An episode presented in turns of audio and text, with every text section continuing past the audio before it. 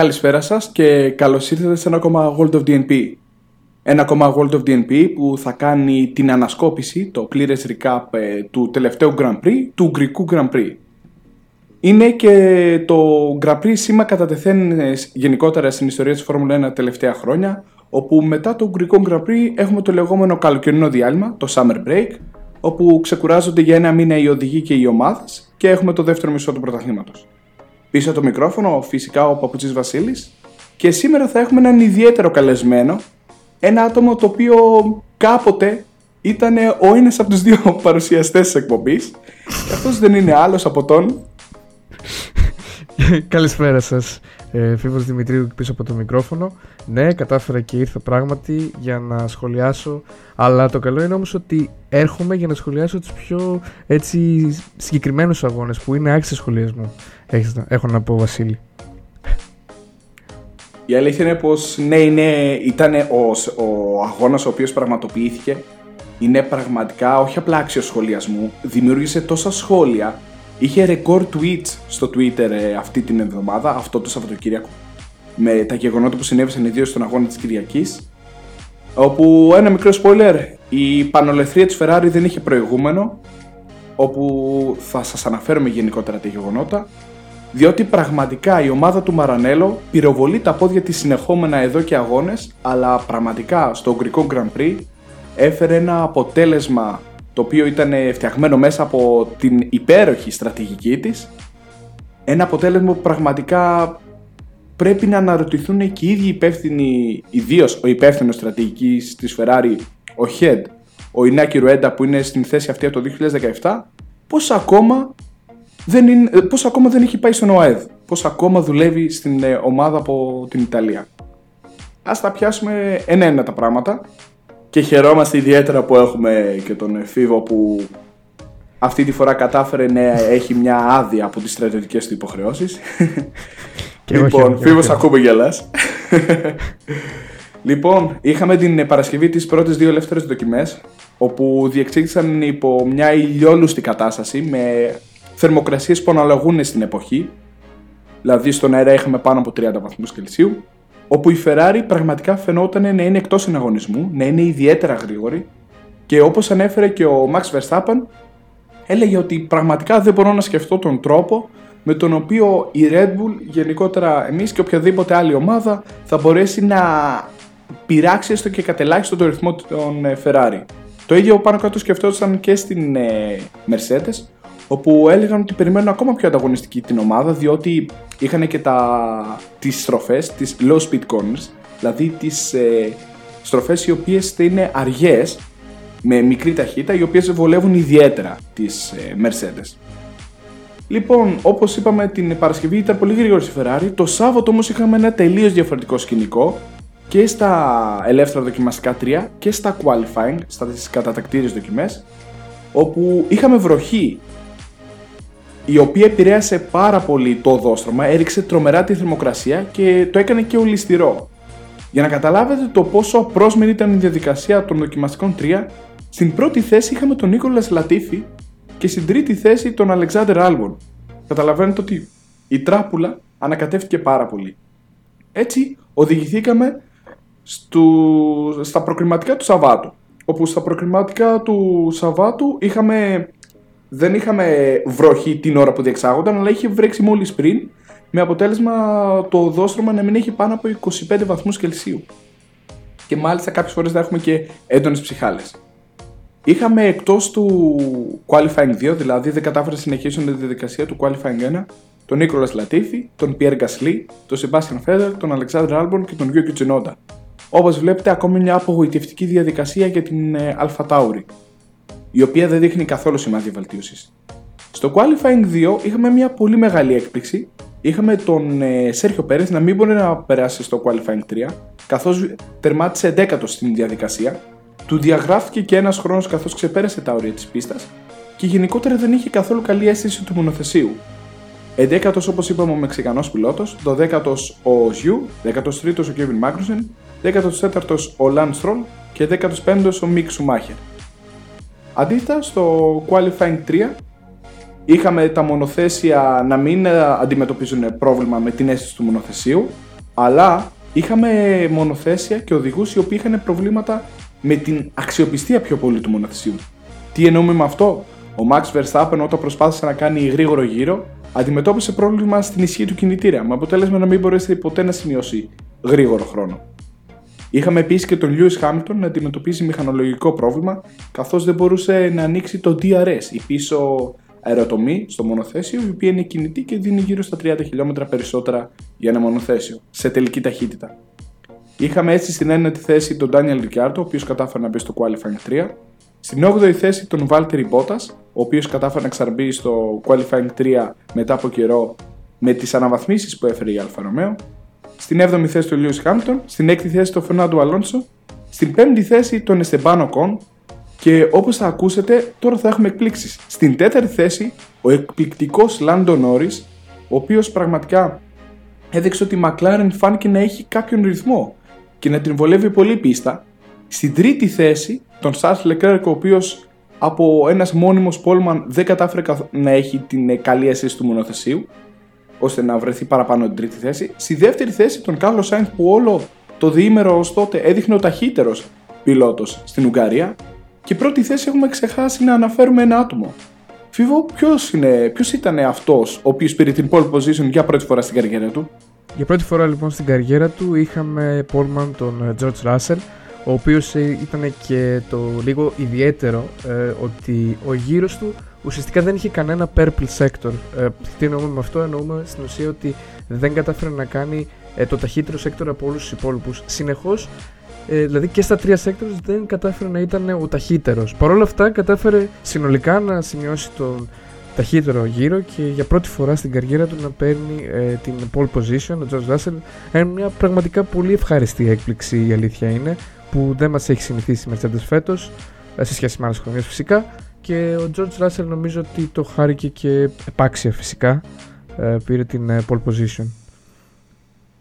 Πραγματικά αν ακούσει κάποιος το team radio του George Russell μετά από την pole position, το μαθαίνει ότι πήρε την pole position, θα ακούσετε πραγματικά την χαρά όχι μόνο του πιλότου, γιατί είναι η πρώτη του pole position φυσικά, η παρθενική του ουσιαστικά το παρθενικό του κατόρθωμα, να το πούμε καλύτερα, αλλά και το πόσο χαρά υπήρχε μέσα στα paddocks της ε, Mercedes. Ήτανε, δεν το περίμεναν οι ίδιοι όπως δήλωσαν, ότι ξέραμε ότι υπάρχει ταχύτητα, αλλά αυτή η ταχύτητα στο να μπορέσει να δέσει όλο το μονοθέσιο και ο οδηγός και να πάρουν την pole position ήρθε το πουθενά. Έτσι ένιωσαν και οι ίδιοι. Παρά αυτά, βλέπαμε πως επειδή κιόλας η πίστα του Γκάρορινγκ είναι μια πίστα η οποία δεν είχε πολλά προσπεράσματα, λέγαμε ότι μάλλον υπάρχουν αρκετές πιθανότητες για τον Ράσελ. Βέβαια, υπολογίζαμε ότι φέτος βλέπουμε περισσότερα προσπεράσματα από ποτέ λόγω των ε, νέων κανόνων που έχουν επιβληθεί και ιδιαίτερα από τα εύκαπτα πατώματα που υπάρχουν στα μονοθέσια και το ground effect το οποίο έχει επαναφερθεί μετά από 40 χρόνια. Είχαμε λοιπόν την Κυριακή στους αγώνες της Φόρμουλα 3 και Φόρμουλα 2 είτε βροχή είτε ψυχάλες και γενικότερα ένα πολύ κρύο δόστρωμα το οποίο οδηγήθηκε στον αγώνα κατά τις 4 η ώρα που συνέβη την ε, Κυριακή, 4 η ώρα Ελλάδος φυσικά όπου η θερμοκρασία του οδοστρώματος δεν ήταν παραπάνω από 26 βαθμούς. Πραγματικά πολύ κρύο οδόστρωμα και αυτό είχε ανατρέψει πολύ τα δεδομένα τα οποία είχαν πάρει οι ομάδες από τις δοκιμές που κάνανε την Παρασκευή. Τα μονοθέσια όπως γνωρίζουμε όπως κάθε φορά πήραν τη θέση του στην εκκίνηση και ο Γκασλή ο οποίος είχε αλλάξει τα εξαρτήματά του στο... πριν τον αγώνα θα ξεκινούσε το pit lane. Κάποια εξαρτήματα άλλαξε και η Red Bull αλλά επειδή δεν είχαν υπερβεί το επιτρεπτό όριο δεν είχαν και κάποια θέση ποινής. Άρα θα ξεκινούσαν από τη 10η και 11η θέση. Όταν έσβησαν τα κόκκινα φώτα, ο Ράσελ ξεκίνησε καλά και παρά την επίθεση που δέχτηκε τον Σάινθ, κατάφερε να στρίψει πρώτος στην πρώτη δεξιόστροφη. Ο Λεκλέρ επίσης χρειάστηκε να αμυνθεί στην επίθεση του Νόρι, καθώς δεν έκανε εξαιρετική κίνηση και διατήρησε την τρίτη θέση, με τον Βρετανό της Μακλάρεν να ακολουθεί. Ο Χάμιλτον έκανε πολύ καλή κίνηση για έναν ακόμα αγώνα και πέρασε και τις δύο Αλπίν μονομιάς για να πάρει την πέμπτη θέση. Σε ένα λάθος του Οκόν, ο οποίος έκλεισε τον Αλόνσο και δεν έδωσε καθόλου καλή έξοδο στον Ισπανό teammate του. Ενώ θε κέρδισαν και η Red Bull με τον Verstappen να πηγαίνει στην 8η και τον πέρασε στην 9η θέση, περνώντας τον, τον Μάγνουσε που ήταν 10ο. Σε αυτό το σημείο να τονίσουμε ότι μαλακά φορούσαν τόσο ο Ράσελ όσο και γενικότερα η McLaren, η Red Bull, ενώ Ferrari, Alpine και Hamilton ήταν αυτοί οι οποίοι φορούσαν μεσαία ελαστικά. Ένα γεγονός που μάλλον δεν ήταν και πολύ υπέρ τους. Ξεπερνώντας τον ε, πρώτο γύρο, μετά από μια μικρή παύση που είχαμε από το ε, αυτοκίνητο ασφαλείας στο εικονικό, το Virtual Safety Car, για να απομακρυνθούν από την πίστα τα κομμάτια που προέκυψαν με τη σύγκρουση μεταξύ του Αλεξάνδρου Άλπον και του Μίξου Σουμάχερ, ο Ράσελ κατάφερε να απομακρυνθεί από της Ferrari και να φτιάξει μια διαφορά που ξεπερνούσε τα 2 δευτερόλεπτα από τον Σάιντ που είχε κολλημένο στο 1 δευτερόλεπτο πίσω του τον Σάς Leclerc. Εκεί βλέπουμε τον Max Verstappen, ο οποίος βρέθηκε γρήγορα πίσω από του Alpine που είχαν μεσαία ελαστικά και με τα μαλακά που διέθετε εκείνο στο μονοθέσιό του κατάφερε διαδοχικά να περάσει τον Αλόνσο και τον Οκόν και να ανέβει στην έκτη θέση. Το παράδειγμα του Ολλανδού ακολούθησε και ο teammate του Σέρχιο Πέρεθ, ο οποίος μέσα σε λίγους γύρους πέρασε και αυτό στις Αλπίν σε ένα ιδιαίτερο τρενάκι. Πιο μπροστά, η Ferrari ήταν σε παράταξη και είχαν μείνει σε μια σχετικά σταθερή απόσταση από τον Russell, προσβλέποντας προφανώς στο να έχουν μια διαφορετική στρατηγική. Πίσω τους βρισκόταν ο Λάντο Νόρις, ο οποίος είχε ανησυχεί να ανησυχήσει ιδιαίτερα για τον Χάμιλτον που ερχόταν απειλητικά και τον πίεζε ενώ πιο πίσω ερχόταν και ο Max Verstappen. Έχοντας το πλεονέκτημα του DRS, οι Hamilton και Verstappen πέρασαν στην ίδια ακριβώς στροφή των Norris και ανέβηκαν στην 4η και 5η θέση αντίστοιχα. Ο Λαρδός πραγματικά είχε ανακάμψει σε πολύ μικρό χρονικό διάστημα. Το ίδιο έκανε και ο Σέρχιο Πέρεθ αργότερα. Ο Χάμιλτον πάντως, όταν βρήκε καθαρή πίστα μπροστά του, δεν φάνηκε να απειλείται από τον Verstappen και κρατιόταν με άνεση μπροστά. Έτσι τότε έρχονται τα πρώτα pit stop. Οι Ferrari αποφάσισαν να ανεβάσουν λίγο το ρυθμό και να κυνηγήσουν τον Russell. Ο Leclerc έδειχνε να μπορεί να κινηθεί πιο γρήγορα από τον Sainz, αλλά βρισκόταν καθυλωμένος από πίσω του στην τρίτη θέση χωρίς να υπάρχει κάποιο σχετικό team order. Ο Νόρι ήταν αυτός ο οποίος είχε πρώτος πρόβλημα με τα μαλακά ελαστικά και μπήκε να ανοίξει τον χώρο των pit Φίβο, θες ε, ουσιαστικά να προσθέσεις κάτι περαιτέρω τώρα που θα έχουμε τα πρώτα pit stop του αγώνα; Βεβαίως, ναι, ναι. Ε, αυτό που ήθελα να σχολιάσω είναι ότι ε, στην ουσία βλέπαμε στην πρωτοπορία ότι ε, αυτό που συνέβη ήταν ότι η Ferrari αποφάσισε να καλέσει το Sainz ε, μέσα. Ε, πράγμα το οποίο ε, φυσικά επικεντρώνομαι τώρα στους πρώτους τρεις έτσι μέχρι εκείνη τη στιγμή. Και βλέπαμε ότι στην ουσία η Ferrari αποφάσισε να καλέσει μέσα το Sainz ενώ φορούσε μεσαία γόμα προκειμένου να ουσιαστικά να απαντήσει στον George Russell. Αυτό είχε ως αποτέλεσμα βέβαια ουσιαστικά και ο George Russell βγήκε σε traffic, ουσιαστικά βγήκε μπροστά από μια ελπίνα, θυμάμαι καλά Βασίλη. Ε, το θέμα είναι όμως ότι η Ferrari ξεκίνησε το πρώτο μεγάλο θέμα, έκανε ένα αρκετά αργό pit stop στον ε, Carlos Sainz και έτσι έμεινε αρκετά πιο πίσω, έχασε έδαφος. Πέρα από το γεγονός ότι ούτως ή άλλως ήταν λίγο περίεργο το να αποφασίσει να βάλει τόσο νωρίς ε, τον Sainz που είχε μεσαία γόμα, δεν είχε μαλακή γόμα. Αυτό ήταν το σχόλιο. Ακριβώς η Ferrari ουσιαστικά φάνηκε να πραγματοποιεί ένα λάθος, το πούμε γενικότερα μια κακή εκτίμηση, διότι δημιουργήθηκε πανικός. Βλέπεις το 17ο γύρο τον Ράσελ να μπαίνει. Ακριβώς. Βλέπεις το 17ο γύρο τον Ράσελ που ήταν ο πρωτοπόρος να μπαίνεις στα πι. Και αποφασίζεις τον ακριβώς επόμενο γύρο να βάλει τον Σάινθ, ο οποίος Σάινθ όμως φοράει τη μεσαία γόμα η οποία θα αντέξει αρκετά περισσότερους γύρους, όπως φάνηκε αυτό του Leclerc, που ο Leclerc συνέχισε όχι απλά να είναι περισσότερους γύρους έξω, αλλά έχει, συνέχισε να έχει και καλό ρυθμό. Ακριβώς. Δεν υπολόγισαν καθόλου καλά τίποτα και όχι απλά τον έκαναν αργό pit Με το αργό pit που του έκαναν και του κατέστρεψαν ουσιαστικά και τα πλεονεκτήματα που μπορούσε να δώσει μεσαία γόμα, βρέθηκε αυτό ακριβώς πίσω όχι μόνο του Russell, αλλά πίσω τον Ocon. Ακριβώς, το οποίο ναι. φυσικά του κόστησε σε χρόνο γιατί όταν ξεπέρασε τον Οκόν βρισκόταν πλέον 3 δευτερόλεπτα πίσω από τον Ράσελ. Έχασε έδαφος ουσιαστικά έτσι. Ναι, ναι, έχασε έδαφος, πολύ σημαντικό. Ήταν η αρχή. Έτσι ήταν είχαμε αρχή, και τον ε, Χάμιλτον, ο οποίος μπήκε στα πίτια αυτός για τη δική του αλλαγή. Επιστρέφοντας ναι. στην ε, πίστα όμως πίσω από τον ε, Verstappen, ο οποίος τον είχε ξεπεράσει με undercut. Είχε μπει πιο νωρίς, φορούσε μαλακή γόμα ο, ο Max, ενώ όπως είπαμε ο Χάμιλτον φορούσε την ε, μεσαία γόμα. Όταν έβαλε και οι δύο τη μεσαία, ο Max είχε κάνει ήδη undercut καθώς ήταν φρέσκα τα λεσκά και πρόλαβε να σημειώσει πιο γρήγορους γύρους και να κάνει ε, αυτό το επίτευγμα. Έχουμε λοιπόν την κίνηση της Ferrari με τον ε, Leclerc αποδεικνύεται πολύ σωστή καθώς ο Μονεγάσκος όταν μπήκε στην πίστα και του είχαν κάνει ένα φυσιολογικό σχετικά pit stop γύρω στα 3 δευτερόλεπτα ένα, ε, μπορείς να το πει κάποιος safe, κάποιος ελάχιστα αργό, αλλά τουλάχιστον ήταν κανονικό. Δεν ήταν, Ήταν σαν καλό, το Sainz που ήταν κανονικό 4,6. ακριβώς. Ναι, ναι. Του Sainz ήταν καταστροφικό, ήταν 4,6 δευτερόλεπτα. 4,6 Όταν είναι βρέθηκες στην πολύ πίστα, αργό, φυσικά. Ήταν μπροστά το Sainz και πολύ κοντά στο Russell, καθώς είχε ένα σωστό ρυθμό. Όμως είχε 5 γύρους πιο φρέσκα ελαστικά σε σχέση με τον Βρετανό πιλότο. Κάτι που του έδινε μεγάλη ευκαιρία ώστε να κυνηγήσει τον ε, Russell με μεγάλη αποτελεσματικότητα. Πιο πίσω από τον ε, Leclerc η κατάσταση ε, άρχισε να φαίνεται αρκετά σταθερή. Είχαμε τον Sainz, τον Verstappen, τον Hamilton, τον Perez, τον Norris να μην αλλάζουν καθόλου θέση πλέον και να έχουν όλοι ένα σταθερό ρυθμό. Μια πολύ ενδιαφέρουσα μάχη είχαν μεταξύ τους οι Alpine που βρέθηκαν πολύ κοντά όταν επέστρεψαν στην πίστα μετά τα μεταξύ τους pit stop, όπου οι Alpine τι έκαναν.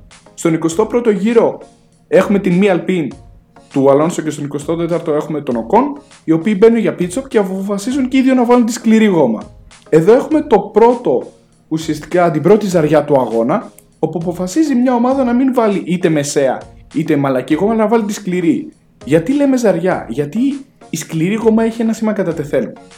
Παρόλο που αντέχει πολύ περισσότερους γύρους σχέση με τις άλλες γόμες, την σκληρή γόμα για να μπορείς να την έχεις σε ικανοποιητικά επίπεδα να σου φέρνει ικανοποιητικές αποδόσεις πρέπει να τη φέρεις σε καλή θερμοκρασία.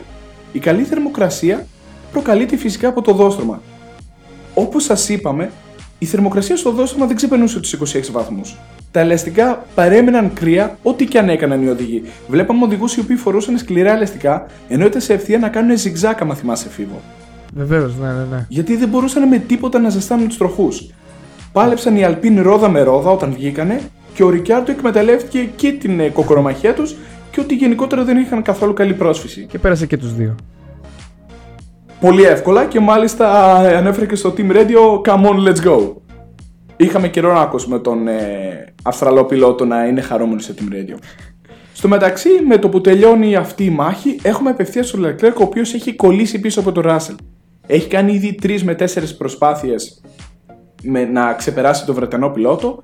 Απλά Με δεν DRS, χωρίς μπορούσε να τα DRS. καταφέρει. Ναι, δεν μπορούσε να καταφέρει να προσπεράσει γιατί πάντα είτε θα προσπαθούσε από την εξωτερική. Ο Ράσελ έκανε μια άμυνα η οποία ήταν στην ουσία να πηγαίνει λίγο πιο νωρίς λίγο στα φρένα.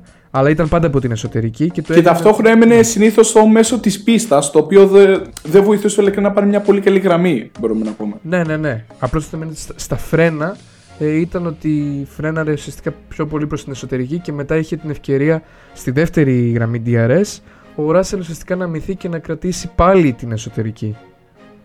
Έτσι, όσο και αν προσπαθούσε ο Leclerc. Ακριβώς. Το, κάποια στιγμή όμως μετά την πρώτη στροφή, στην τέταρτη ή πέμπτη του προσπάθεια ο Leclerc, εδώ κιόλας να πούμε το εξής: Ότι το σημαντικό που έχουν καταφέρει φέτος οι κανονισμοί είναι να μην έχουμε μάχη για ένα γύρο και μετά να απομακρύνονται οι οδηγοί γιατί καίγεται ο κινητήρας ή τα ελαστικά αυθύρονται πάρα πολύ. Είχαμε τον ε, Leclerc για παράδειγμα να κάνει μια δαιμονιώδη προσπάθεια να ξεπεράσει με κάθε τρόπο τον Russell και έμενε κολλημένος πίσω του. Αυτό είναι πολύ θετικό για να βλέπουμε μονομαχίες μεταξύ των πιλότων. Φυσικά, φυσικά. Ο Leclerc μετά από την πέμπτη του προσπάθεια, αν θυμάμαι καλά, έκανε μια εκπληκτική κίνηση στην πρώτη στροφή και κατάφερε να ξεπεράσει από την εξωτερική τον ε, Βρετανό πιλότο και αυτό τον ε, βοήθησε ώστε να πάρει πλέον την πρωτοπορία του αγώνα και επίσημα. Στο γύρο 32 πίσω. έγινε αυτό συγκεκριμένα. Ναι. Ακριβώς. Από τους 70. Ο Οπότε είμαστε Λεκ- στα μέσα περίπου του αγώνα. Ναι, ναι, κιόλας, ναι. Έτσι για να λέμε χρονικά που είμαστε. Είχαμε φτάσει πολύ κοντά στα μέσα, ακριβώς. Είχαμε πλέον τον Leclerc να σημειώνει ταχύτερους γύρους, τον έναν πίσω από τον άλλον και να έχει πολύ καλύτερο ρυθμό από όλους. Είχε μάλιστα κατάφερε να είναι γύρω στα 5 με 6 δέκατα πιο γρήγορος από τον teammate του, τον ε, Κάλο Σάινθ. Μμμ. Ο Σάινθ, ο οποίος φάνηκε να φτάνει τον Ράσελ στο 1 δευτερόλεπτο, αλλά ποτέ δεν φάνηκε ιδιαίτερα απειλητικός ότι μπορεί να τον περάσει. Ενώ αντίθετα, ο Max Verstappen είχε φτάσει πάρα πολύ κοντά στον ε, Σάινθ, στο μισό δευτερόλεπτο κάποια στιγμή έφτασε η διαφορά, αλλά πλέον έχουμε φτάσει και στο μέσο του αγώνα. Ακριβώς. Πλέον όμως δεν ζήσαμε ένα ντεζαβού για τον Ράσελ που να τον ε, ξαναξεπερνάει η Ferrari. Και στην πραγματικότητα εκείνη τη στιγμή η Red Bull πα- κατάφερε να πάρει την σωστή στρατηγική, τη σωστή ζαριά από την επικεφαλή στρατηγική της, την ε, Smith. Είναι γυναίκα η υπεύθυνη στρατηγική της ε, Red Bull. Όπου σε εκείνο το σημείο η Red Bull βάζει μέσα τον ε, Max Verstappen και τον ε, φωνάζει για αλλαγή, δεύτερη αλλαγή ελαστικών. Όπου τι είχαμε, είχαμε πάλι την ε, μεσαία γόμα για την ε, Red Bull. Η κίνηση αυτή ξεκίνησε ένα ντόμινο. Ο Ράσελ και ο Leclerc μπήκαν ακριβώς στον επόμενο γύρο γιατί φοβήθηκαν το undercut. Η Red Bull και ο Verstappen εκτέλεσαν άλλο ένα undercut στην πραγματικότητα στην εντέλεια, καθώς ο Ολλανδός είχε προλάβει ήδη να καλύψει το... μέσα στην πίστα, να καλύψει ουσιαστικά με την ταχύτητά του την δεύτερη θέση και να βρεθεί μπροστά από τον ε, Βρετανό πιλότο. Ο Leclerc μπήκε στα pits, γίνεται ένα σχετικά φυσιολογικό pit stop και εδώ έρχεται η κίνηση που ανατρέπει τα δεδομένα. Θες να πεις περισσότερο για την καταστροφικότητα της Ferrari; Βεβαίως, βεβαίως. Διότι βλέπουμε, Βασίλη, τι, όπως είπες προηγουμένως, είδαμε τη Alpine να φοράνε τη σκληρή γόμα και είδαμε ότι ήταν κάτι το οποίο δεν λειτουργεί. Και εξήγησες και ακριβώς τους λόγους για τους οποίους δεν λειτουργεί η σκληρή. Παρ' όλα αυτά, η Ferrari αποφάσισε να βάλει στον Charles Leclerc τη σκληρή γόμα. ήταν σίγουρα δεν ακούγεται σαν μια λογική απόφαση αυτή και ακριβώς δεν είναι μια λογική απόφαση, ήταν μια απόφαση εκείνης της στιγμής διότι πανικοβλήθηκαν. Ήτανε μια, ήθελαν να πατήσουν στη Red Bull και ήθελαν να πατήσουν πανικοβλ... πανικοβάλλοντας. Ουσιαστικά ήταν, ήταν πανικοβλημένοι, αυτό θέλω να πω. Ε, οπότε, ναι. Η αλήθεια είναι βέβαια ότι δεν είχαν ε, τη μεσαία, ε, έτσι, δεν είχαν επιλογή να βάλουν, ε, πώς το λένε, ε, μεσαία γόμα. Έτσι. Αλλά το θέμα είναι ότι αποφάσισαν να βάλουν σκληρή γόμα ενώ ο Σάζ Λεκλέρκ ε, ο ίδιος ε, ενημέρωσε την ομάδα του ότι αυτή τη στιγμή νιώθει καλά τη μεσαία και ότι δεν ήθελε να μπει στη σκληρή. Αυτό ακριβώς ήθελα να προσθέσω, Φίβο, που πήγα να σε διακόψω πριν. Ε, είναι ότι ο Λεκλέρκ ένα γύρο πριν μπει, δύο γύρους πριν μπει, του μιλάνε στο Team Radio και του λένε πώς αισθάνεται τα ελαστικά. Και λέει ότι τα αισθάνεται πολύ καλά και βλέπαμε στους χρόνους ο Leclerc να είναι πιο γρήγορος, όχι από, μόνο από το Sainz που ανέφερα. Ήταν 4 δέκατα πιο γρήγορος από το Verstappen. Το στήν του, εκτός ότι ήταν 10 κάτι γύρων, δηλαδή άντεχε και άλλους γύρους 100%, αυτό το βλέπαμε και από άλλους πιλότους, ήταν ότι ήταν και πιο γρήγορος στην πίστα. Δεν είχε καμία απολύτως λογική να πραγματοποιήσουν το pit stop, διότι και είχε παραπάνω γύρους, ήταν ο πιο γρήγορος και το να βάλεις σκληρά ελαστικά ήταν αυτοκτονία. Ε, το βλέπαμε από την μοναδική ομάδα που το χρησιμοποίησε και δεν το χρησιμοποίησε κανείς άλλος. Διότι είχαμε άλλα δεδομένα. Δεν είχαμε Παρασκευή και ζέστη, είχαμε Κυριακή και είχαμε ακριβώς πριν βροχή. Και αυτό ήταν κάτι το οποίο ήταν πολύ καταστροφικό για την Ferrari. Όντως η Ferrari δεν είχε να χρησιμοποιήσει άλλα μεσαία ελαστικά, αλλά το θέμα είναι ότι αυτό το γνώριζε πριν από την εκκίνηση. Δηλαδή θα μπορούσε στην εκκίνηση να ξεκινήσει με μαλακά ελαστικά. Όπως για παράδειγμα έκανε ο Ράσελ. Ακριβώς. Δεν είναι δηλαδή ότι την, αυτή, την απόφαση την πήρε μόνο ο Verstappen και ο Πέρες επειδή βρίσκονταν πίσω και δεν ήθελαν να ρισκάρουν με το να μείνουν πίσω από μόνο θέση και να χάνουν χρόνο. Πραγματικά η Ferrari μας εξέπληξε πάρα πολύ αρνητικά σε αυτόν τον αγώνα. Προσπάθησε να ξεπεράσει τον εαυτό της στην πραγματικά να γίνω αυστηρός και να πω απίστευτη και νοσηρή βλακεία της διότι δεν είχε καμία λογική. Έχει πραγματοποιήσει λάθη και λάθη ως τώρα στη σεζόν, αλλά αυτό πραγματικά ήταν κάτι το οποίο δεν θα μπορούσε να το πάρει απόφαση ούτε κάποιος ο οποίος ασχολείται 5 χρόνια με την Φόρμουλα 1. Λίγα στοιχειώδη βασικά πράγματα να γνώριζε. Τέλος πάντων, ας ξεπεράσουμε αυτό το γεγονός και ας μιλήσουμε στο ότι ο Λεκλέκ δεν μπορούσε με τίποτα να ζητάνε τα ελαστικά του όπως ήταν κάτι πάρα πολύ αναμενόμενο και ο Verstappen κατάφερε να τον ξεπεράσει πολύ εύκολα. Πολύ εύκολα. Και Όχι μέσα μόνο, σε δύο μάλιστα. γύρου. Ναι. Μέσα σε δύο γύρους ο Verstappen όχι απλά τον ξεπέρασε. Πραγματοποίησε τέτα και. Λίγο ε, πριν, την έξοδο, πριν την είσοδο των pit stop, στον ε, 44ο γύρο, αν θυμάμαι καλά, Φίβο, διόρθωσε με αν κάνω λάθος. Ναι, στο Όπου 44. βλέπουμε να κάνει τέτακέ, να κάνει ένα donut και να χάνει τη θέση όχι μόνο τον Leclerc, αλλά να πιστεύουμε ότι έχει καταστρέψει και τα πίσω του ελαστικά και να χάνει τη θέση του και από τον Ράσελ. Βασικά πήγε να τη χάσει από τον Ράσελ, στην πραγματικότητα την έχασε ο Πέρεζε, ο οποίος θυσιάστηκε για εκείνον και είχε βρεθεί πάρα πολύ κοντά ο πιλότος Mercedes. Και ξανά άνοιξε μια μικρή διαφορά ο Leclerc. Αλλά ο Leclerc έχανε 0,7 δευτερόλεπτα να γύρω 0,8 στην καλύτερη των περιπτώσεων. Ο Σάιν δεν μπορούσε να πλησιάσει και έτσι ο Ολλανδός πιλότος ξαναβρέθηκε μπροστά του, ενώ από πίσω του βρισκόταν οι Σάιν και Χάμιλτον που ακόμα δεν είχαν κάνει το δεύτερο pit stop τους. Η διαφορά ανάμεσα στα μεσαία ελαστικά του Verstappen και τα σκληρά του Leclerc φαινόταν γύρω με τον γύρο και ο Ολλανδός πιλότος είχε χαθεί πλέον από το οπτικό πεδίο του Μονεγάσκου. Ο Leclerc Με τα σκληρά ελαστικά πλέον όχι μόνο δεν είχε το ρυθμό να ακολουθήσει τον ε, Verstappen, αλλά πλέον είδε στους καθρέφτες του να γεμίζουν ασημή χρώματα. Ήταν η Mercedes του George Russell, ο οποίος με τα μεσαία ελαστικά είχε κολλήσει μανιωδώς από πίσω του και προσπαθούσε με τη σειρά του να τον περάσει με οποιοδήποτε τρόπο όπως είχαμε δει κάπου στον 20ο γύρο.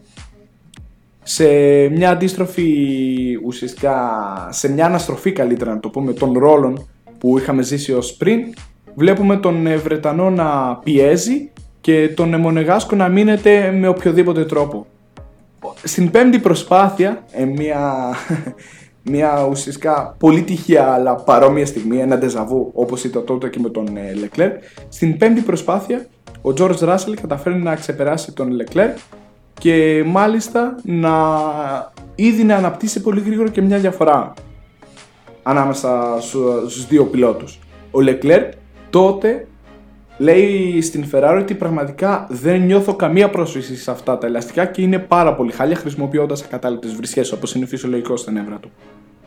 Έτσι η Ferrari αποφασίζει να πάρει ακόμα μια εκπληκτική απόφαση και να τον βάλει αμέσως στα pit stop όπου τον έβαλαν μαλακά ελαστικά. Σε μια απέλπιδα προσπάθεια να πάρει ό,τι περισσότερο μπορούσε στους 12 γύρους που επέμεναν. Ήταν το pit stop στο 58ο γύρο και είχαμε συνολικά 70. Αυτό ουσιαστικά έβαλε τον Sainz στην τρίτη θέση πλέον που βρισκόταν μπροστά από τον Hamilton που όμως είχε πάρα πολύ πιο φρέσκα ελαστικά.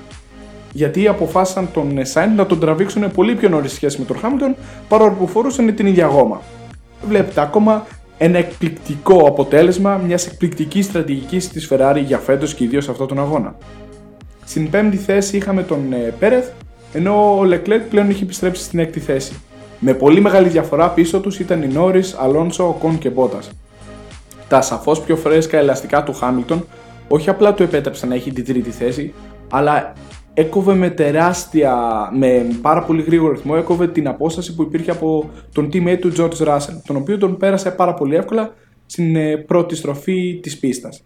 Αμέσως ο Βρετανός προσπάθησε να ουσιαστικά να αποτελέσει και θύραμά, να έχει θύραμα τον ε, Max Verstappen, ο οποίος όμως έλεγε τον αγώνα σε απόλυτο βαθμό με μόλις 5 γύρους να απομένουν και η διαφορά ήταν πάνω από 10 δευτερόλεπτα. Αν θυμάμαι καλά, ήταν 12.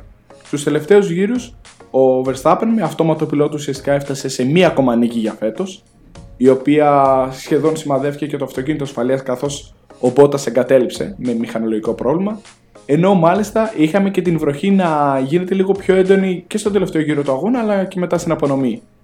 Χάμιλτον και Ράσε πήραν για ακόμα έναν αγώνα ένα διπλό πόντιουμ μετά από τη Γαλλία που είχαμε ακριβώς τα ίδια αποτελέσματα όπου έχουμε τον Χάμιλτον να διανύει μια πολύ καλή φόρμα αυτόν τον καιρό, να είναι σε μια πολύ καλή αγωνιστική κατάσταση και μάλιστα να έχει πέντε συνεχόμενους αγώνες με τερματισμούς ε, στο βάθρο των νικητών. Στην τέταρτη θέση είχαμε τον Κάρλος Σάιντ, στην πέμπτη θέση τον Σέρχιο Πέρεθ, στην έκτη θέση τον τρελά απογοητευμένο Σάρλ Λεκέρκ. Όχι ότι ο Κάρλος Σάιντ επίσης δεν ήταν απογοητευμένος από τη στρατηγική, αλλά ο Λεκλέρκ πραγματικά σημαδεύτηκε από τη στρατηγική τη Ferrari. Έβδομη θέση τον Λάντο Νόρις, 8η θέση τον Φερνάντο Αλόνσο. 9η θέση τον Εστεμπάν Οκόν. 10η θέση τον Σεμπάστιαν Φέτελ. 11η θέση για τον Λανς Στρολ. 12η για τον Πιέρ Γκασλί. Στη 13η τον Ζου. Στη 14η τον Σουμάχερ. Στη 15η είχαμε τον Ντάνιελ Ρικιάρντο με την Μακλάρεν. Στην 16η θέση Κέβιν Μάγνουσεν, 17η ο Άλμπον, 18η ο Λατίφη, 19η ο Γιούγκη Τσινόντα, ο οποίος σημαδεύτηκε για, από ένα τραγικό Grand Prix της Αλφατάουρη όσον αφορά τη στρατηγική και τα πάρα πολλά pit stop που το βάλανε να κάνει και δεν τερμάτισε τον αγώνα ο Βάλτερη Μπότα. Σε αυτό το σημείο, αφού τελειώσει ο αγώνας, να σημειώσω πως πλέον η Ferrari όχι απλά δεν είναι κοντά στο κατόφλι της ε, βαθμολογίας του πρωταθλήματος κατασκευαστών με την Red Bull, αλλά πλέον είναι μόλις 30 βαθμούς μπροστά την Mercedes όταν έχει ένα πάρα πολύ πιο γρήγορο μονοθέσιο και ταυτόχρονα ο Leclerc είναι 80 ολόκληρους βαθμούς πίσω από το Max Verstappen. Όταν στους πρώτους τρεις αγώνες χρονιάς είχε δύο νίκες και μία δεύτερη θέση και ο Max Verstappen είχε δύο εγκαταλείψεις και μία μόλις νίκη. Σε αυτό το σημείο θα ήθελα πάρα πολύ το σχόλιο του Φίβου ώστε να μην μακρηγορώ άλλο εγώ γιατί όπως έχετε δει μόνο λόγο θα ήθελα να μου σχολιάσεις πριν πούμε για την Ferrari, είχαμε ένα μεγάλο γεγονός ε, μέσα σε αυτή την εβδομάδα, το οποίο έφερε ένα ντόμινο. Είχαμε τον Sebastian Vettel να δημιουργεί ένα προφίλ στα social media που δεν είχε. Για ποιο λόγο το δημιούργησε Φίβο και τι συνέβη μετά από αυτό; Ναι, λοιπόν, ε, στην ουσία για όσους δεν ε, έχετε ακούσει, ε, μου κάνει εντύπωση βέβαια να μην το έχετε ακούσει, διότι πραγματικά έχει βοήξει ο τόπος. Αλλά παρόλα αυτά να σας ενημερώσουμε και εμείς ότι στην ουσία ο Σεμπάστιαν Φέτελ ε, ε, με αυτόν τον τρόπο αποφάσισε να δηλώσει ότι σταματάει τη, στη Φόρμουλα 1, σταματάει ε, φέτος, φέτος είναι η τελευταία του χρονιά και έπειτα θα εγκαταλείψει από τη Φόρμουλα 1, από αυτό το σπορ ε, καθώς ε, ο ίδιος έχει αποφασίσει για δικούς του λόγους και οι λόγοι είναι κυρίως όπως αναφέρει ο ίδιος η οικογένειά του και τα παιδιά του. Αποφάσισε να σταματήσει λοιπόν από την ε, Φόρμουλα 1 οπότε θα πάψει να είναι στην ενεργό δράση από του χρόνου. Αυτό τι σημαίνει ε, σημαίνει στην ουσία ότι η Aston Martin ε, θα έχει ουσιαστικά μόνο το Lance Stroll και ο, ο άλλος οδηγός τη στιγμή που έγινε ανακοίνωση δεν ξέραμε ε, ποιος θα ήταν Επομένως, δημιουργήθηκε μια κοινή θέση στην ουσία ε, στην Aston Martin. Και σήμερα που ηχογραφούμε αυτό το podcast, ε, γνωρίζουμε ότι τη θέση του Sebastian Vettel θα την πάρει ο Φερνάντο Αλόνσο. Ε, είναι, ναι, είναι πραγματικά πολύ έτσι, ε, ιδιαίτερες οι εξελίξεις, η αλήθεια είναι. Ε, τώρα ένα προσωπικό σχόλιο που θέλω να κάνω εγώ για τον Sebastian Vettel συγκεκριμένα είναι ότι πραγματικά μιλάμε για έναν θρύλο πλέον της Φόρμουλα 1, ό,τι και να έχει συμβεί. Ε, μιλάμε για έναν οδηγό ο οποίος πήρε 4 συνεχόμενα πρωταθλήματα, ε, σάρωσε, έκανε απίστευτα ρεκόρ στην εποχή, λίγο πριν την υβριδική εποχή, μέχρι και πριν το 2014. Ο Σεμπάστιν Φέτελ πήρε κάποια πολύ, έκανε πολύ σημαντικά επιτεύγματα στη Φόρμουλα 1 ε, με την ομάδα της Red Bull. Το 2010 κατάφερε να πάρει πρωτάθλημα ε, μέσα από τα χέρια του Φερνάντο Αλόνσο, του Μαρκ Βέμπερ και του Λιούις Χάμιλτον. Έτσι. Ε, είναι πολύ σημαντικό να το πούμε αυτό. Ε, φυσικά και το 2009 έχει κάνει μια εξαιρετική ε, χρονιά, αλλά εν πάση περιπτώσει αυτό που θέλω να πω είναι ότι ο Σεμπάστιαν Φέντελ έκανε πολύ σημαντικά πράγματα στο σπορ και θα μείνει ως θρύλος της Φόρμουλα 1 ακόμα και αν δεν κατάφερε να κάνει το πολυπόθητο ε, όνειρό του, το να κατακτήσει δηλαδή ένα πρωτάθλημα με τη Ferrari.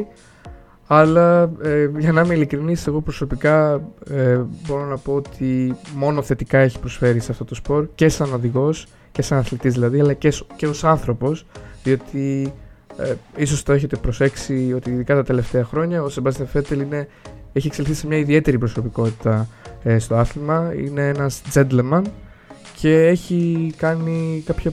είναι ένα πολύ θετικό πρότυπο θα έλεγα. Και με αυτό το σχόλιο θα ήθελα να κλείσω για τον Σεμπάστιαν Φέτελ. Βασίλη, πες μου και εσύ τι θες να πούμε; Κάτι άλλο αν θες Η να Η αλήθεια είναι πως ε, στο τέλος της χρονιάς θα ήθελα γενικότερα να κάνουμε μια αποτίμηση και να μιλήσουμε για τον Φέτελ γιατί αποτελεί ένα πολύ μεγάλο πρόσωπο για τη Φόρμουλα Ακριβώς, ναι, ναι, Θα ήταν μια καλή ιδέα φίβο. Ε, ο Φέτελ ε, πραγματικά είναι ένα πρόσωπο το οποίο σημάδεψε την Φόρμουλα 1 τα τελευταία 15 χρόνια είναι ένα παιδί από την Γερμανία ο οποίος πραγματικά κατάφερε πάρα πολλά πράγματα. Είναι ο πιλότος ο οποίος έφερε την πρώτη νίκη μιας ομάδας η οποία δεν ήταν από τις μεγάλες ομάδες αλλά μια ομάδα η οποία ήταν υποεργοστησιακή. Ήταν η Toro Rosso το 2008 με την ε, νίκη που κατάφερε να πάρει στην βροχερή Μόντσα ο Σεμπάσιαν Φέτελ όπου πραγματικά αξίζει να τη δείτε το τι κατάφερε ο Γερμανός πιλότος με την Ιταλική θηγατρική ομάδα. Πραγματικά αξίζει να το δει κανείς αυτό το, το masterpiece ε, στην ουσία, το πρώτο του από τα πολλά. Επίσης ο Σεμπάστιαν Φέτελ έμεινε για πάρα πολλούς στην ιστορία, μπήκε βασικά στα σπίτια πολλών ε, τηλεθεατών της Φόρμουλα 1 όταν ε, στον τελευταίο αγώνα της συγκλονιστικής χρονιάς του 2008 ανάμεσα στο πρωτάθλημα που διακυβευόταν έως και την τελευταία στροφή του πρωταθλήματος ανάμεσα στο Λιούς Χάμιλτον και τον Φελίπη Μάσα, ο Σεμπάστιαν Φέτελ με έναν εκπληκτικό ρυθμό τότε κατάφερε να ξεπεράσει τον Λιούς Χάμιλτον και να δίνει προσωρινά τον τίτλο του πρωταθλητή στον Φελίπη Μάσα. Ήταν μια μοναδική οδήγηση τότε από τον Γερμανό, πολύ νεαρό πιλότο τότε. Το 2009 όντως είχε κάνει μια πολύ καλή προσπάθεια στο δεύτερο μισό του πρωταθλήματος, όπου προσπάθησαν ε, να χτυπήσουν το πρωτάθλημα, το πρωτάθλημα μέχρι εσχάτων η Red Bull από την Bronze GP και όπως είπες Φίβο, το 10 είναι μια μοναδική χρονιά που είχαμε τέσσερις διεκδικητές του πρωταθλήματος όπου κατάφερε ο Σεμπάστιαν Φέτελ με ένα εκπληκτικό τρόπο να πάρει το πρωτάθλημα. Το 12 επίσης είχαμε μια συγκλονιστική μάχη που Φυσικά. αυτά θα θέλαμε να τα αναφέρουμε σε μελλοντικό επεισόδιο. Ακριβώς, αλλά ναι. αν Αυτό είναι θέλει επεισόδιο κάποιος του να. μόνος. Κάποιος... Ναι, ναι, αυτό φύγω. Αν θέλει κάποιος να μάθει πραγματικά τι σημαίνει dominant χρονιά, δηλαδή χρονιά υπερηχητική, είναι η χρονιά του Φέτελ το 2013 με τη Red Bull, όπου έχει το ασύλληπτο ρεκόρ με τις 13 νίκες σε μία χρονιά. Ο Φέτελ της χρονιάς του 2013 με τη Red Bull ήταν πραγματικά ασύλληπτος. Πραγματικά. Δεν μπορούμε να περιγράψουμε ακριβώς τα λόγια με τα οποία ήταν, ήταν εκπληκτικός. Όσοι δεν τον έχετε δει, πραγματικά συνιστούμε να δείτε τι έκανε το 2013.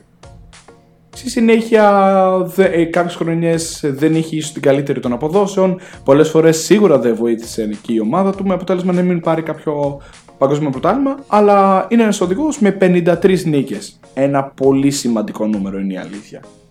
Θα λείψει. Θα λείψει όχι μόνο για το μαχητικό του έργο εντός πίστας, αλλά και για το ακτιβιστικό του έργο. Είναι ένας ακτιβιστής πλέον, ένας άνθρωπος ο οποίος ουσιαστικά όπου και αν βρίσκεται μιλάει για την προστασία των ανθρωπίνων δικαιωμάτων. Και θα μας λείψει σε Σεμπάστιαν Φέτελ θα σε χαρούμε για ακόμα 10 αγώνες. Και όπως είπε, είπε ο Φίβος ο Φερνάντο Αλόνσο θα είναι ο αντικαταστάτης του όπου ο Αλόνσο τώρα θα αναρωτηθείτε πολύ γιατί φεύγει από την Αλπίν όταν είναι η τέταρτη δύναμη του πρωταθλήματος σταθερά πλέον και πάει στην ένατη ομάδα που είναι η Aston Martin θα σου πούμε απλά ότι η Aston Martin του χρόνου θα έχει δικό της εργοστάσιο, ολοκένουργιο. Θα μπορεί να χρησιμοποιεί πάρα πολύ χρόνο στην αεροδυναμική της σειρά. Θα είναι μια ομάδα η οποία αναμένεται να επενδύσει πάρα πολλά στο χώρο του μηχανοκίνητου αθλητισμού. Θα ξοδέψει πάρα πολλά ο ιδιοκτήτης της, ο Λόρεντ Στρόλ. Και επίσης ο Αλόνσο κυνηγούσε ένα συμβόλαιο το οποίο δεν θα είναι ενός έτους όπως του πρότεινε η Αλπίν. Θα είναι παραπάνω από ένα έτος, θα είναι δύο χρόνια και θα έχει οψιόν ο ίδιος ο Αλόνσο αν θέλει να την ενεργοποιήσει για να μείνει και άλλα χρόνια δίπλα στο πλευρό του Lance Stroll. Ε, φαβορή για την θέση του στην Αλπίν αυτή τη στιγμή είναι ο Όσκαρ Πιάστρη και δεν φαίνεται ότι θα υπάρξει μάλλον κάποιο άλλο άτομο το οποίο θα πάρει τη θέση του. Τώρα, Κάπου εδώ τελειώνει το επεισόδιο. Όπα! Τελειώνει το επεισόδιο. Δεν τελειώνει το Νομίζατε κουφάλες από το Μαρανέλο ότι θα γλιτώσετε; λοιπόν, δεν μπορούμε να περιγράψουμε με λόγια ούτε εγώ, ούτε ο Φίβος, ούτε σχεδόν οι περισσότεροι φίλαθλοι της Φόρμουλα 1 οι οποίοι δεν φορούν οπαδικά γυαλιά το πώς φέρεται η Ferrari στους οδηγούς της. Είναι πάρα πολλοί, οδηγοί, πάρα πολλοί αγώνες, όχι οδηγοί, συγγνώμη. Είναι πάρα πολλοί αγώνες οι οποίοι φέτος έχουν υποπέσει σε γκάφες. Η μηχανική υπεύθυνη στρατηγική της ε, Ferrari, οποιοδήποτε, έχουν γίνει και οδηγικά λάθη. Αλλά πραγματικά φέτος είναι, αν υπήρχαν Όσκαρ αποτυχιών και λάθος αποφάσεων, η Ferrari δικαιωματικά θα το έπαιρνε με τεράστια διαφορά από οποιαδήποτε άλλη ομάδα. Είναι χαρακτηριστικό ότι πολλές φορές με τον ε, έτερο παραγωγό του podcast, τον Discope, τον Fivo, να μιλάμε μετά τους αγώνες και να λέμε... Να μου λέει ο Φίβος ότι ξέρεις τι, ωραίος αγώνας, αλλά πραγματικά τι απόφαση ήταν αυτή της Ferrari και διαφωνούσε πραγματικά με τη στρατηγική. Γιατί πάνω απ' όλα είμαστε φίλαθλοι και αγαπάμε πάρα πολύ το άθλημα.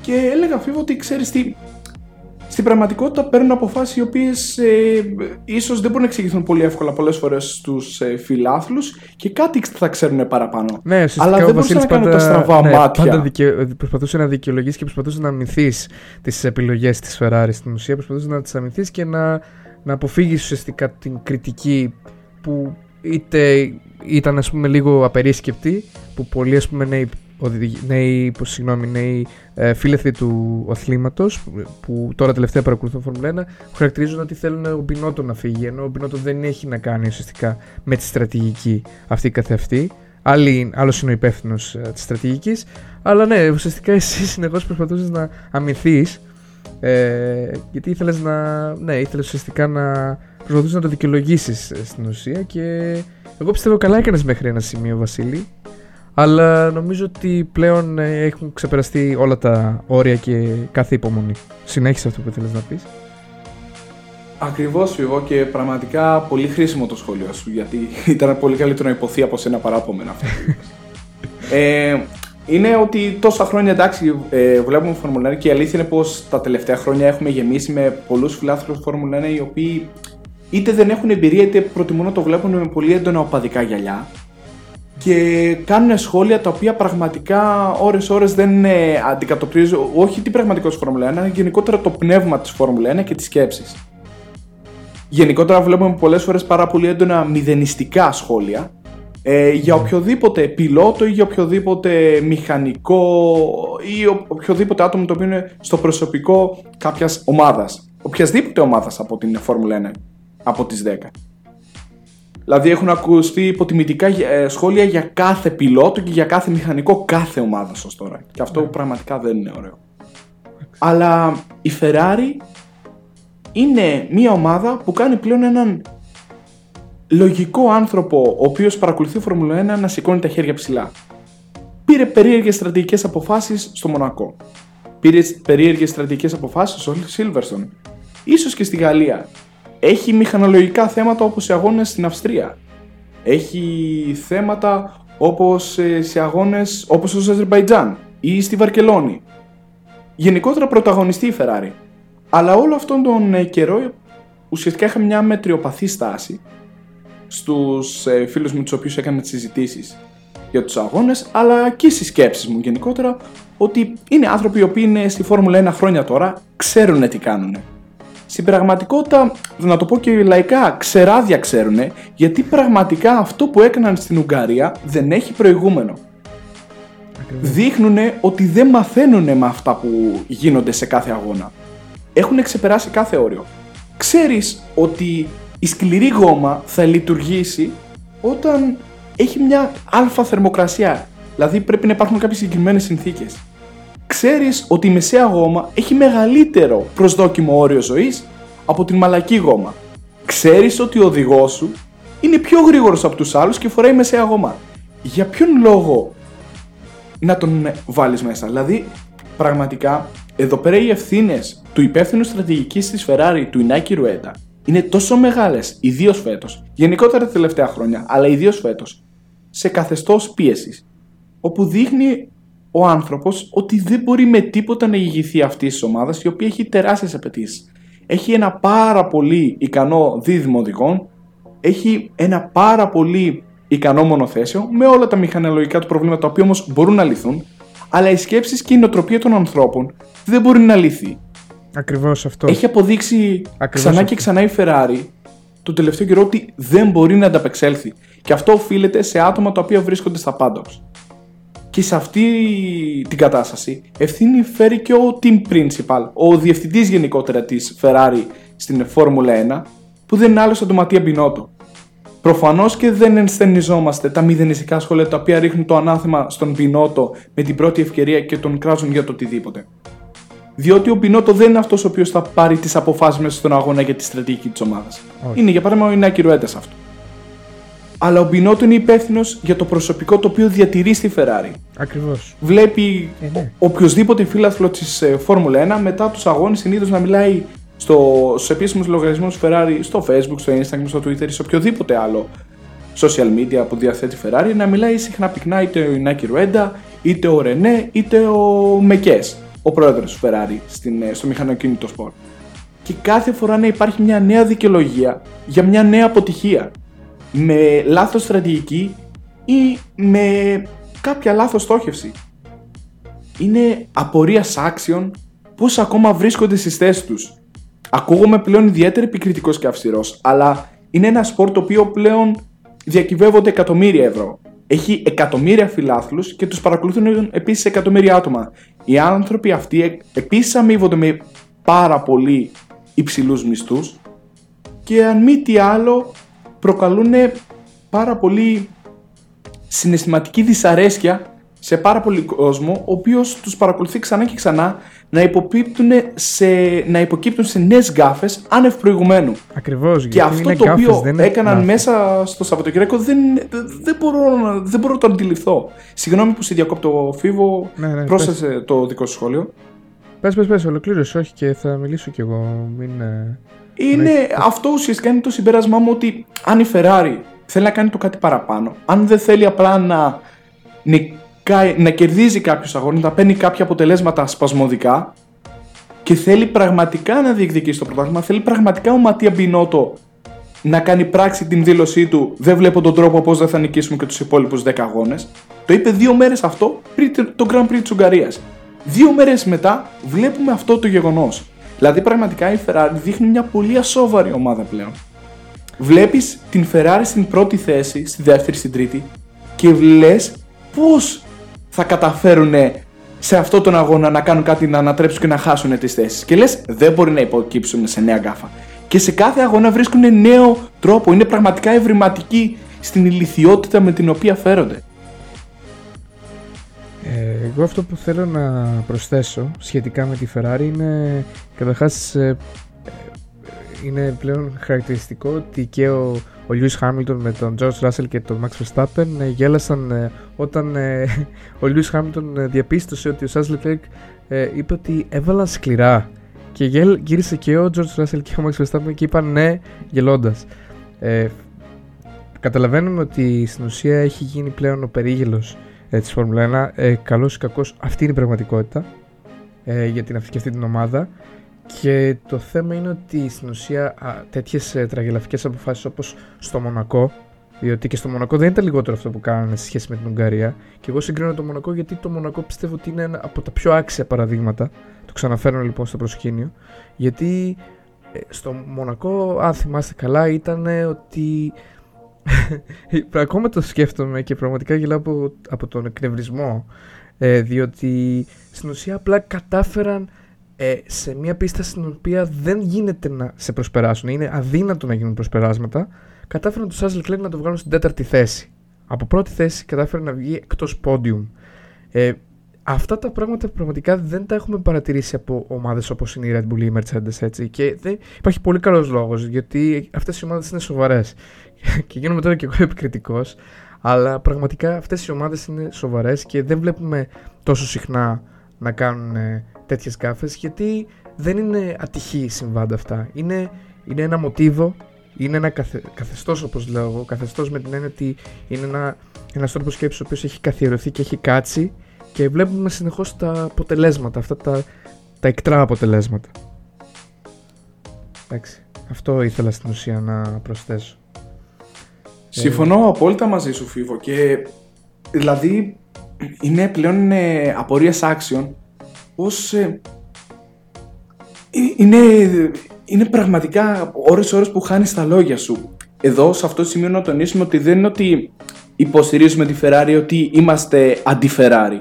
Είναι ότι διαπιστώνουμε μια πραγματικότητα η οποία έχει γίνει καθημερινότητα για μια ομάδα της Φόρμουλα 1 η οποία έχει τα εχέγγυα για να πρωταγωνιστεί και πραγματικά πυροβολεί τα πόδια της.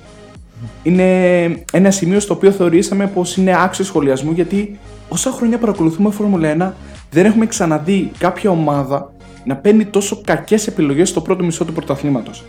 Έχεις ένα πραγματικά ένα κίνητρο η Ferrari είναι μια ομάδα με μεγάλο κίνητρο γιατί είναι η Ferrari; Γιατί έχει να πάρει πρωτάθλημα εδώ και 15 χρόνια, γιατί είναι η Ferrari, είναι η πολυνίκη του θεσμού, γιατί έχει το μεγαλύτερο budget στη Φόρμουλα 1, γιατί έχει πάρα πολύ καλούς οδηγούς, έχει τους περισσότερους φιλάθλους στη Φόρμουλα 1. Έχει, έχει πάρα πολλά πράγματα και όταν φτάνει στο σημείο να αναρωτιούνται οι φίλαθλοι όχι της Ferrari αλλά της Φόρμουλα 1 με ποιο τρόπο η Ferrari σήμερα θα χάσει το προβάδισμα το οποίο έχει μέσα στον αγώνα ε, πραγματικά είσαι άξιος χλεβασμού. Άξιος χλεβασμού. Και σε αυτό το σημείο πλέον αρχίζω να απορώ με την ίδια τη Ferrari από τη στιγμή που βλέπει ότι δεν έχει την ικανότητα να βρίσκει δικές της καλές στρατηγικές αν εξαιρέσουμε μόνο την Αυστρία με τη στρατηγική στον Leclerc και στον Sainz άσχετα αν ο κινητήριος του Sainz κατέρευσε ε, πλέον θα μπορούσαν κάλλιστα απλά να αντιγράφουν τις επιλογές των άλλων πιλότων των άλλων ομάδων κατά τη διάρκεια του αγώνα. Να μην εφευρίσκουν τις δικές τους. Απλά από τη στιγμή που έχεις τόσο γρήγορο μονοθέσιο, απλά αντέγραψε τις στρατηγικές των άλλων μονοθεσίων. Αλλά πιστεύω ότι ούτε αυτή την πνευματική ικανότητα έχουν αυτή τη στιγμή. Είναι σε τόσο μεγάλη σύγχυση. Επίσης κάτι ακόμα που θέλω να προσθέσω είναι ότι επίσης παρατηρούμε ότι ε, βλέπουμε ότι η Ferrari έκανε επίσης ε, τραγικά pit stop στον Sainz. Ε, και αυτό επίσης είναι ένα φαινόμενο το οποίο το παρατηρούμε πολύ συχνά, ότι δεν ξέρω για ποιο λόγο, αλλά δεν έχουμε παρατηρήσει τη Red Bull και τη Mercedes να είναι τόσο αργή σε σχέση με τη Ferrari, τόσο συχνά. Αποφασίζει είτε στον πρώτο είτε κυρίως στο δεύτερο οδηγό της. Αν θεωρήσουμε ότι ο Carlos Sainz είναι ο δεύτερος οδηγός της πλέον, δεν ξέρω. Ε, πλέον Αν δεν και η ίδια η Ferrari ναι. έχει πει ότι δεν το θεωρεί δεύτερο οδηγό ακόμα. Ακριβώς. Ε, δεν καταλαβαίνω τι σκέφτονται πλέον, αλλά θέλω να τονίσω απλώς ότι δεν είναι αποδεκτό το να κάνεις 5,4 pit stop σε έναν οδηγό ο οποίος διεκδικεί πόντιου νίκη. Δεν είναι σε καμία περίπτωση αποδεκτό. Και είναι κάτι το οποίο συμβαίνει συχνά έτσι και αυτό. Δηλαδή δεν είναι κάτι το οποίο έγινε μόνο στο Hungaroring. Είναι αυ... ναι, γενικά η στρατηγική και το καθεστώς βασικά ναι αυτό ήθελα να, να... εκεί ήθελα να καταλήξω ότι είναι ένα καθεστώς ητοπάθειας και εκεί οφείλονται όλα Συμφωνώ απόλυτα μαζί σου Φίβο Συμφωνώ, συμφωνώ και για να είμαι ειλικρινής, εγώ προσωπικά δεν. Ε, τώρα το λέω και να, να, να είμαστε και ειλικρινείς. Εγώ δεν βρίσκω τρόπο να απειληθεί ο Verstappen από μετά το summer break, όταν ξαναεπιστρέψουμε. Δεν βρίσκω τον τρόπο. Δεν βρίσκω τον τρόπο να απειληθεί, όχι να, πως... να, υπάρξει επιστροφή στο πρωτάθλημα, να απειληθεί. έτσι. Ε, προσωπικά εγώ αυτό πιστεύω. Όχι ότι μαθηματικά δεν γίνεται, έτσι. Μαθηματικά φυσικά όλα γίνονται. Αλλά θέλω να πω ότι αυτό που βλέπουμε αυτή τη στιγμή, που εγώ προσωπικά πιστεύω ότι είναι δύσκολο να αλλάξει, δεν βλέπω επιστροφή για αυτό το πρωτάθλημα. Η αλήθεια είναι πως σε αυτήν την συζήτηση τώρα που ανέφερες για περί ανατροπή πρωταθλήματος, επειδή τώρα βρισκόμαστε στα μισά και όπως είπαμε έχουμε το διάλειμμα στα Φόρμουλα 1 και κάνουμε μια μικρή ανασκόπηση.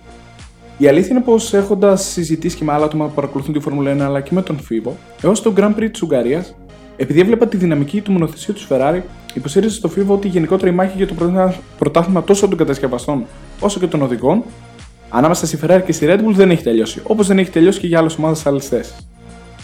Αλλά βλέποντας το Grand Prix της Ουγγαρίας, διαπιστώνοντας ότι η Ferrari, καταρχήν η Ferrari κινούσε από το 2-3.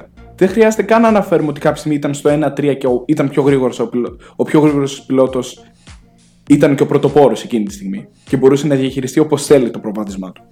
Κινούσα το 2-3 και καταφέρνεις με άνεση να είναι η οδηγία σου στο 4-6 και να μην τίθεται καν το θέμα κάποιος να βρεθεί κοντά στο βάθρο. Αναρωτιέσαι πραγματικά ότι αυτή η ομάδα προς τα πού είναι άξια αυτή τη στιγμή να κινηθεί. Δηλαδή, πλέον ακόμα και ο πιο αισιόδοξος φίλαθλο της Φόρμουλα 1, όχι της Ferrari, αλλά της Φόρμουλα 1 που θέλει να δει μάχη μεταξύ των πρώτων δύο σε δυναμικότητα μονοθεσίων, απογοητεύεται απλά με τις συνεχόμενες αποφάσεις Ferrari στο, σαν να δείχνει ότι δεν θέλω, δεν θέλω απλά να ακολουθήσω αυτή τη μάχη.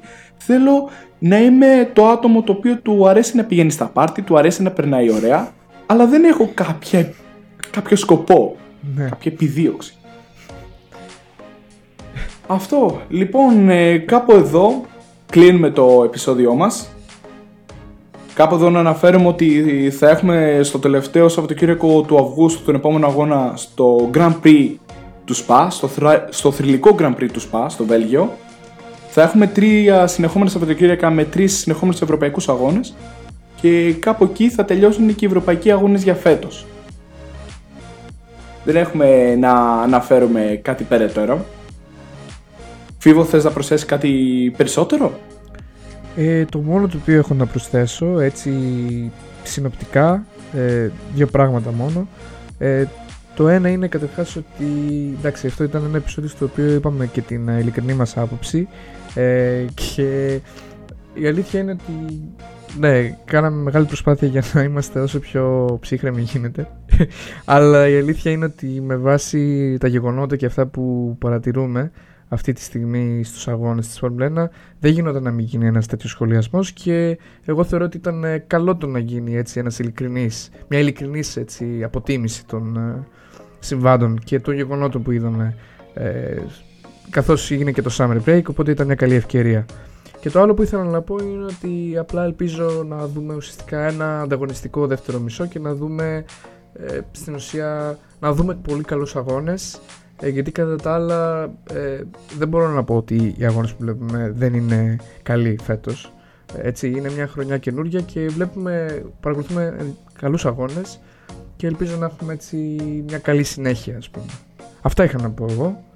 Βασίλη, αν έχεις και εσύ κάτι 100% συμφωνώ, Φίβο, και εγώ θέλω να προσθέσω ότι πραγματικά η φετινή χρονιά είναι μια τελείως διαφορετική από τις προηγούμενες, καθώς βλέπουμε πραγματικά αγώνες που απολαμβάνουμε. Δεν έχει καμία σχέση με τα προηγούμενα χρόνια που κάποιοι φίλαθροι έλεγαν ότι θέλουν να κοιμηθούν. Όχι, δεν βλέπεις κάτι τέτοιο φέτος. Φέτος βλέπεις μάχες, αν μη τι άλλο, και πραγματικά αξίζουν συγχαρητήρια στα άτομα τα οποία αποφάσισαν να θεσπίσουν τους φετινούς κανόνες. Δεν έχω να προσθέσω κάτι περαιτέρω. Θα αργήσουμε να τα πούμε για τα επόμενα Grand Prix. Θα το διαπιστώσετε αυτό. Από τον ε, Φίβο Δημητρίου. Και από τον Βασίλη Παπουτσί. Να είστε όλοι και όλες καλά. Γεια και χαρά. Γεια σας.